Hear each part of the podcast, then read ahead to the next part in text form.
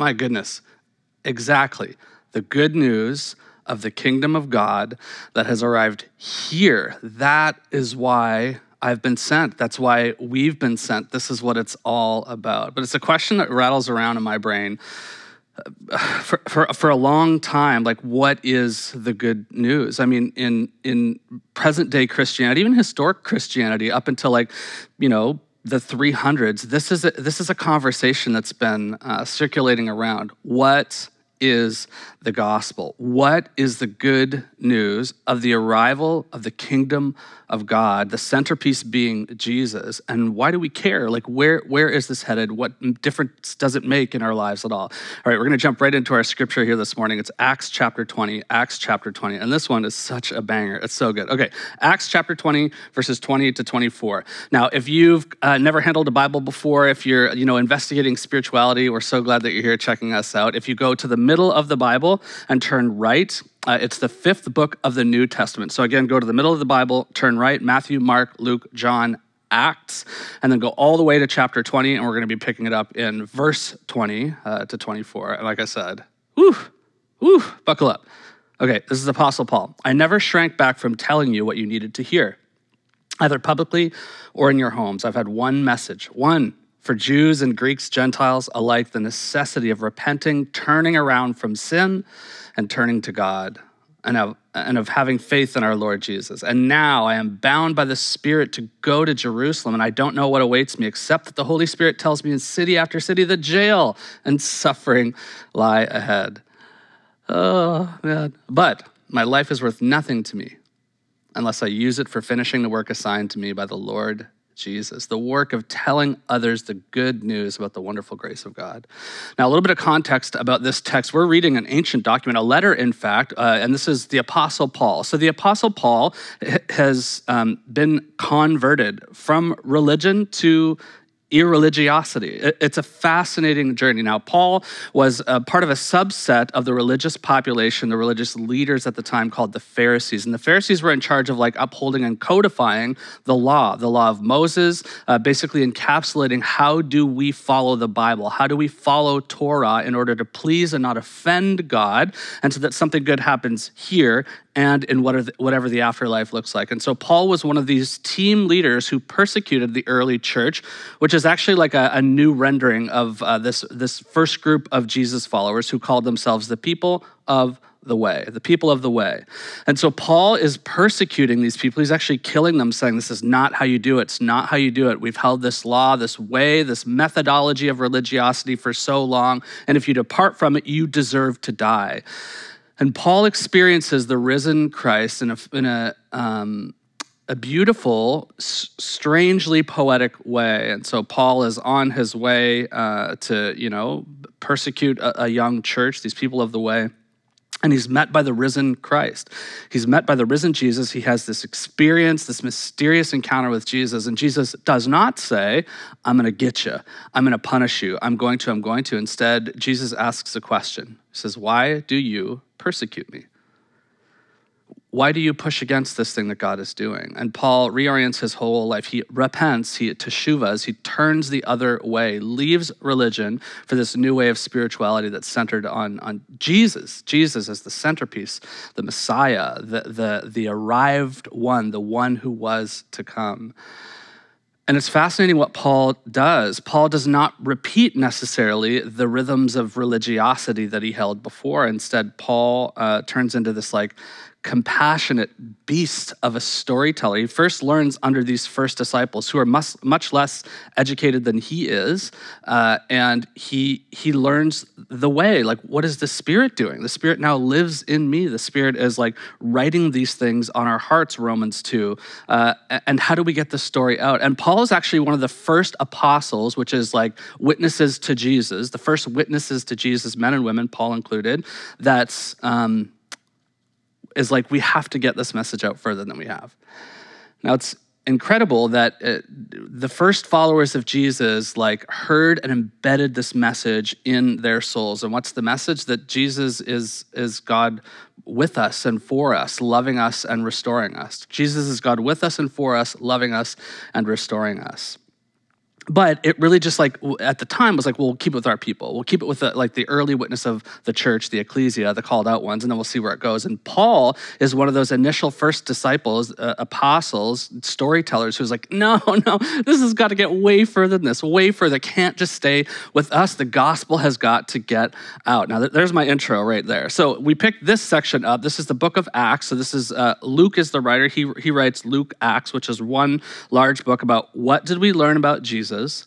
And what do we learn that the church, the ecclesia, the called out ones, the people of the way, did with what they heard about Jesus. Now, by the time of the arrival of Acts chapter 20, Paul is finishing up his third missionary journey, which means he went out. He went outside of the realm, the context, the even like stranglehold of religion. It was like, let's get this gospel out to the Greeks, the Macedonians, anybody, Gentiles who needs to hear the good news of the arrival of the kingdom of God, which is what we've been talking about for, for centuries now. Now we can actually do it. Now he's he's going back to Jerusalem uh, in time for, the, the text says, uh, for Pentecost, which is this um, huge religious ceremony. And Paul has also experienced or heard about in Acts 2, the first time that this happened, that people were gifted the ability to speak in other languages, to communicate the gospel. Probably a lot less mysterious in terms of, uh, you know, what happened. These tongues of fire rain down on people, and they are able to talk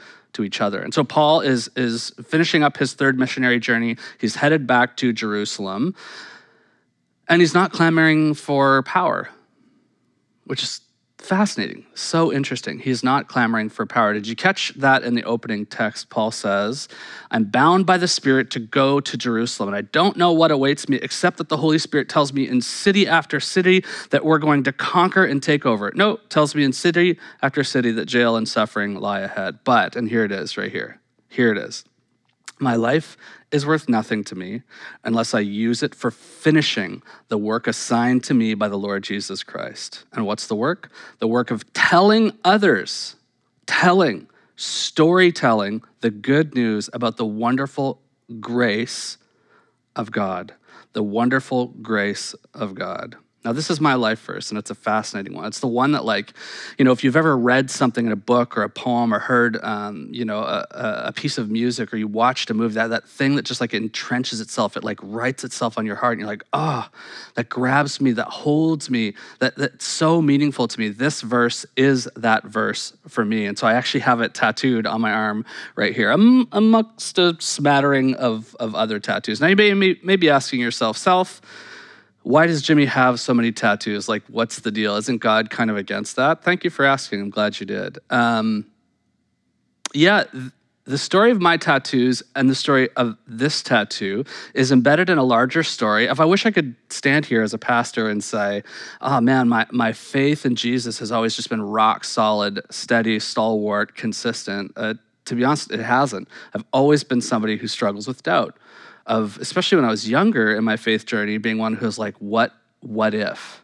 What if I'm wrong? What if there like there's a question that will come at me as a pastor or somebody who's studying the way that like upsets the apple cart that that tells me to go the other way or just like reinforces these struggles that I'm having. And so Acts chapter 20, specifically verse 24 was that verse that just like seared itself, etched itself, tattooed itself on my heart.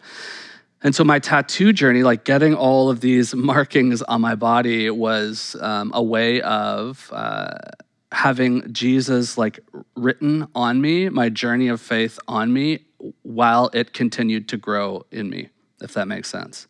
It was one of those ways where I was like, I'm so captured by this person and this possibility, I don't want to let it go. And so it's a very physical, tactile reminder of like, me carrying this message around. Now, obviously, tattoos are not for everybody, uh, but this has been kind of the demarcation of my consistent journey through doubt towards faith, love, uh, the following, being a disciple of, a follower of Jesus. Now, I remember one of my first tattoos, I was in a tattoo shop out west in Canada, and uh, anytime that, like, as a pastor, I walk into a, t- a tattoo shop, there's like there's a little bit of a prelude that we have to to get through. And so I'd had a couple tattoos before, and we were actually like working on this Bible verse on the inside of my arm, and he was just like, like dude, we've gotten to this guy. guy's name is his name is Mike. Um, he's like, we've, we've done a couple tattoos on you here. I just don't get it. And I was like, oh, uh, all right. Well, we've got a few hours together here today. What is it that you don't get? He's like, well, is like, is your church okay with this? I was like, I guess, I guess we'll see. but at the time, I was like, I don't know. I just like that wasn't the the first thing on my heart and mind. Maybe it should have been, but on my heart and mind is like, this is so meaningful to me. I know my own propensity to like dissuade myself, pers- persuade myself away. I just, I just need to have it on my body as a constant reminder, a constant reminder written on my body and on my heart to, to remember where I'm headed. And he kind of like that, zzz, continues on. He's like, okay, like I get it. That's great. Mad respect for you. But it just seems to me, he said, and I'll never forget this, that like when people become more religious, they become way more shut off from people like me. There just seems to be no room. It's fascinating. Jesus, uh, one of these religious leaders, lawyers, comes to one of his disciples and they say, Why does your teacher hang out with sinners? Why don't your followers keep Sabbath, keep the rules? Why does your rabbi like eat and drink with people who he shouldn't?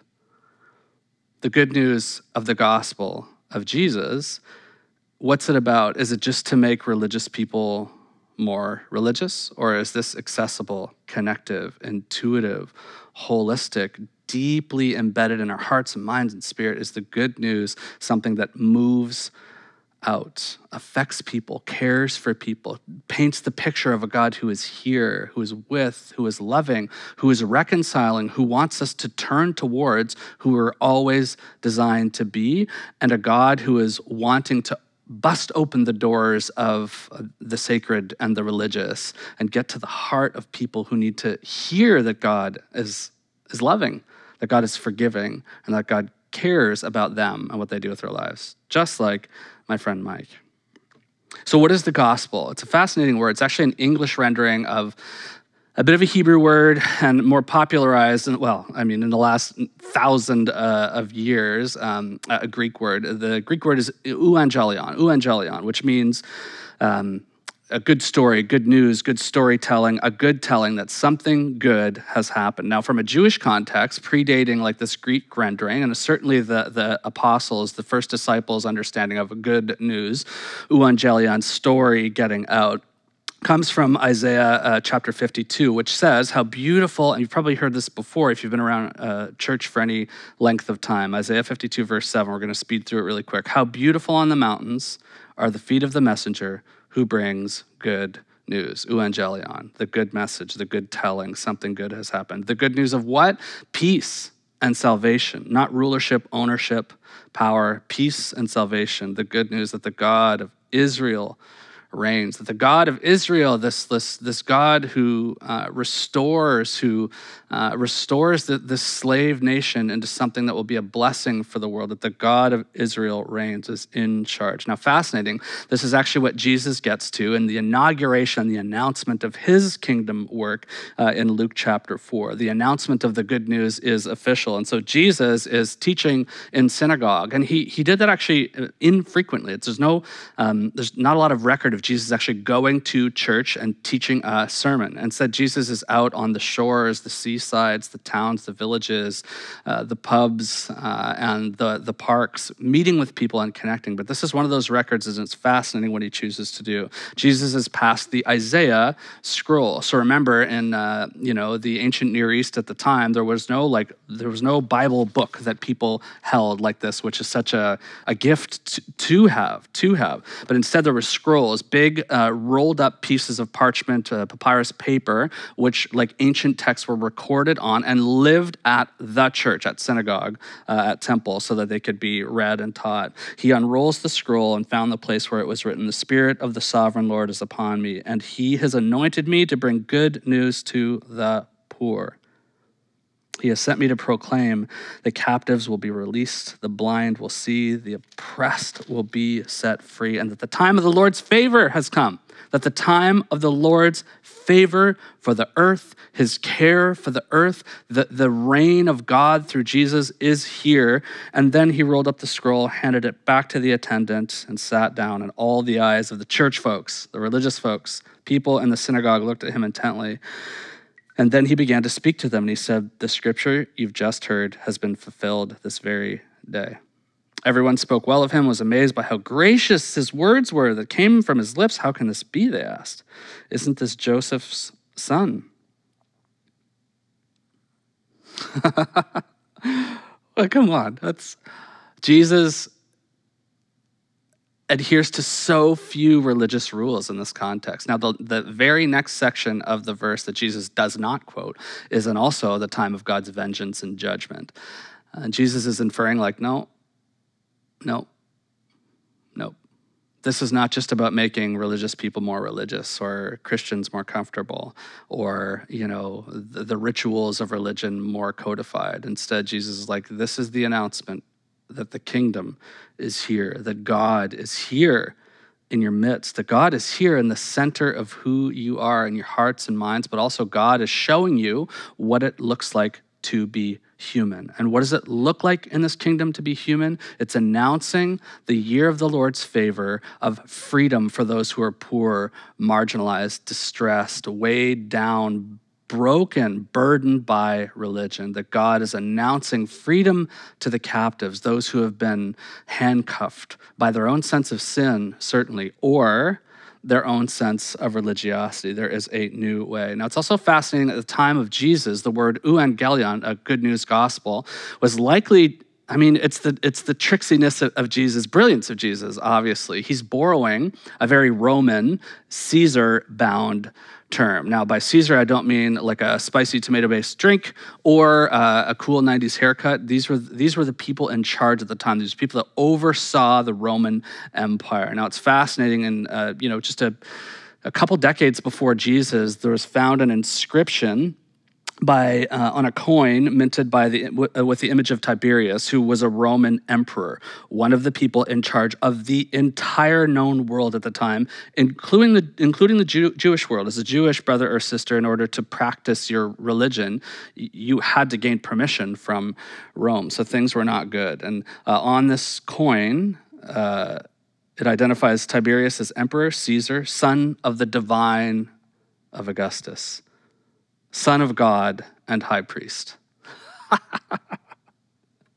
it's a few decades before Jesus. The good news is that there is a Son of God and a High Priest who lives here on your behalf, the intermediary between you and God, and his name is Augustus and Tiberius, his son. Now, the Caesars had their deity and power uh, written and etched everywhere, everywhere, into buildings, on coins, uh, with statues, busts that were made, including like Seaport, huge statues that were made as a reminder that they were in charge. That if you're looking to know, to understand, or to see what God was like, uh, it was them. These were those reminders. They were the divine, or the sons of the divine. They were in charge. And this is where it gets interesting. The first creed, reminder, poem um, of the people of the way, these first Christians, the early Christians, what they shared and repeated was this. And Paul pens this in his letters as well Jesus is Lord. Okay, I'm going to say that again in our Western ears, when we hear Jesus Lord, yeah, yeah, yeah, we go to church on Sunday, yeah, yeah. This was a subversive, crazy political, world affecting thing to say. Jesus is Lord. Jesus is, not Caesar, not the other gods, not Artemis, not these graven images that people are carving just to, you know, have some semblance of like safety and solace. Jesus is Lord. Jesus is and they maintained this that uh, it didn't need to be written on buildings or in temple or synagogues or coins but but jesus is lord by the spirit is is carved on our hearts is written tattooed I would say. The good news of the gospel is written on our hearts. And so, for them and for us today, what is the gospel? What is the gospel? Simply put, Jesus is God with us and for us. Jesus is God loving us and restoring us. If you forget everything else that we've walked through today, I hope that you remember that. Jesus is God with us and for us. Jesus is God loving us and restoring us. Jesus is God with us and for us. Jesus is God loving us and restoring us. Jesus is God with us, that God is not somewhere else, you know, an old bearded man in the sky with crossed arms waiting to rain down judgment. Jesus is here. Jesus existed as an historic historical figure. In the, in the world that he created he came and, and practiced presence with people to show people what they needed to turn away from to repent to turn around and what it meant to be human to be loved by god and to be loved by god enough to show us how to do it. Jesus is god with us and for us loving us and restoring us. Okay restoring us from what? From a broken sense of religiosity that just following the rules i guess is what gets you in. No no, Jesus restores us to the life that we were always designed to live. And what is that life? Well, actually, the gospel spells it out uh, peace, other centeredness, love, grace, forgiveness, mercy, announcing the favor of God, the blessing of God, the care of God for the poor, the marginalized, the disenfranchised, the Mikes, the tattooed, the people in the pubs and in the parks, and not just the people in the pews. And so, who is the gospel for? What is the gospel? Jesus is God with us and for us. Jesus is God loving us and restoring us. And what is uh, who is the gospel for? Everyone, always. Full stop. That's the tweet. Everyone, always. Because good news, like Paul said, gets out. It goes somewhere. It doesn't just live in, uh, shut into, you know, our, our sense of synagogue or temple or church or even our prayer closets at home. None of those, of those things are inherently bad, but the gospel gets out. The gospel lives in and gets out. It's etched and written on our hearts or our bodies, and then it gets out through storytelling, through active presence, modeled wonderfully by Jesus, uh, active storytelling and presence with those who need to hear it the most. Tattooed and far from God, or no tattoos and super religious. It is the same message. Acts 20, verse 24 My life is worth nothing, nothing, unless I use it for finishing the work assigned me by the Lord Jesus. And what is the work? The work of telling the good news about the wonderful grace of God telling others, the, the, the Gentiles, the Jews, the Greeks, the slaves, the free, men, women, children, young, old, the good news about the wonderful grace of God. And why is it good news? Well, because Jesus shows us what God looks like. And what is God like? God is love. God is love. God cares about our existence. God cares about our identity. God cares about what we do with our time, energy, time, talents, our bank accounts, who we talk to, who we connect to. God is not okay with just like leaving us with safe passage that life just hopefully will be easiest easiest as possible. Nothing affects me. I'm just safe until I die and then I go somewhere else better. No, no, this is a misuse of the good news of the gospel of grace. It's including people, it's getting the good news out. It's using everything in your power to tell the work of telling the world about the good news of this Jesus that we follow as Lord and Savior, teacher, storyteller, rabbi how to be human. This is the good news that gets out. And it's good news because it shows us that God is love and that this is marked on our hearts. It's guided by the Spirit. It's embedded in relationship with God and with each other, with God and with neighbor, that Jesus is God with us and for us. Jesus is God loving us and restoring us. Oh, amen? Yes, right. Yes. Jesus is God with us and for us. Jesus is God loving us and restoring us. So at the end of that tattoo, um, you know, it was kind of quiet. I'd given my pitch. He'd given his struggles of, you know, growing up in a religious context that was pretty damaging, pretty traumatic, pretty painful for him. And then after a number of moments of silence, you know, he's kind of like wiping uh, off the tattoo and getting it all bandaged up. And he's just like, I don't, I don't really know how to say this to you, Jimmy, but this has actually been helpful. I'm like, oh, thank God, because I want a discount next time. Uh, this has been helpful. Like you are maybe one of like three people that I can name that painted a better picture of like what following Jesus or being a religious person, which was his actual language, a religious person could look like. So I have a question for you, brother. And I was like, Yeah, amazing. I mean, there's been lots of questions throughout this tattoo, but fire away. He asked if there, he's like, Are there more people like you? Are there more people like, you know, the other two friends that are, seem a little bit more uh, able to engage and be honest and vulnerable, open and direct with some of my questions? Are there more people like you? Like, do you go to a church? Are you part of a, a religious assembly that invites people who look, sound, act, and feel like me? In other words, I would say, to summarize, Mike, is this really good news? Is it? Is it actually good news, or is this just bad news with sweet wrapping paper? And that's the question for us. Is it good news? Do we have a story to tell? Do we live in the life and breath, experience, presence of God, with the centerpiece being Jesus, that is uh, good news etched, tattooed on our hearts and minds, with words and actions that are opening doors and inviting people into the fullness of God's love and restoration project? Or are we still trapped within the prison of religion that shuts doors, closes them, and locks them so that we're safe, secure, settled in our sense of who and how God expects us to act? Again, this is fascinating that, that Jesus was the, the consummate door opener kicking the doors of religion open with the good news of the favor of God, the arrival of the kingdom of God, rather than shutting people out with the dangers of religion. Why does your teacher sit in the pubs and walk in the parks? Why does your teacher eat with sinners and drink with sinners and not keep Sabbath? It is because Jesus is not somewhere else. Jesus is God with us and for us. Jesus is God loving us and restoring us. So, wherever you find yourself today, whether it be uh, in a workplace that isn't great, whether it be in a, a season of doubt that doesn't feel great, or whether it be in uh, you know uh, the opposite of all those things feeling like you're connected with god where you're, you're living in daily daily the presence the love the experience of jesus made flesh made real etched on your hearts today.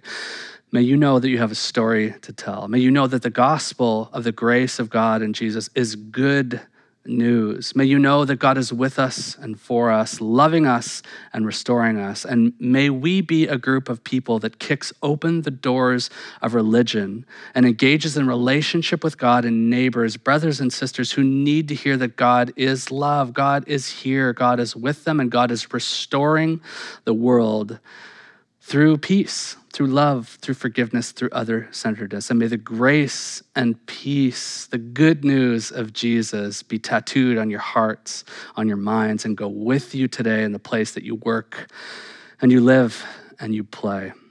And together we said, Amen. Amen, brothers and sisters.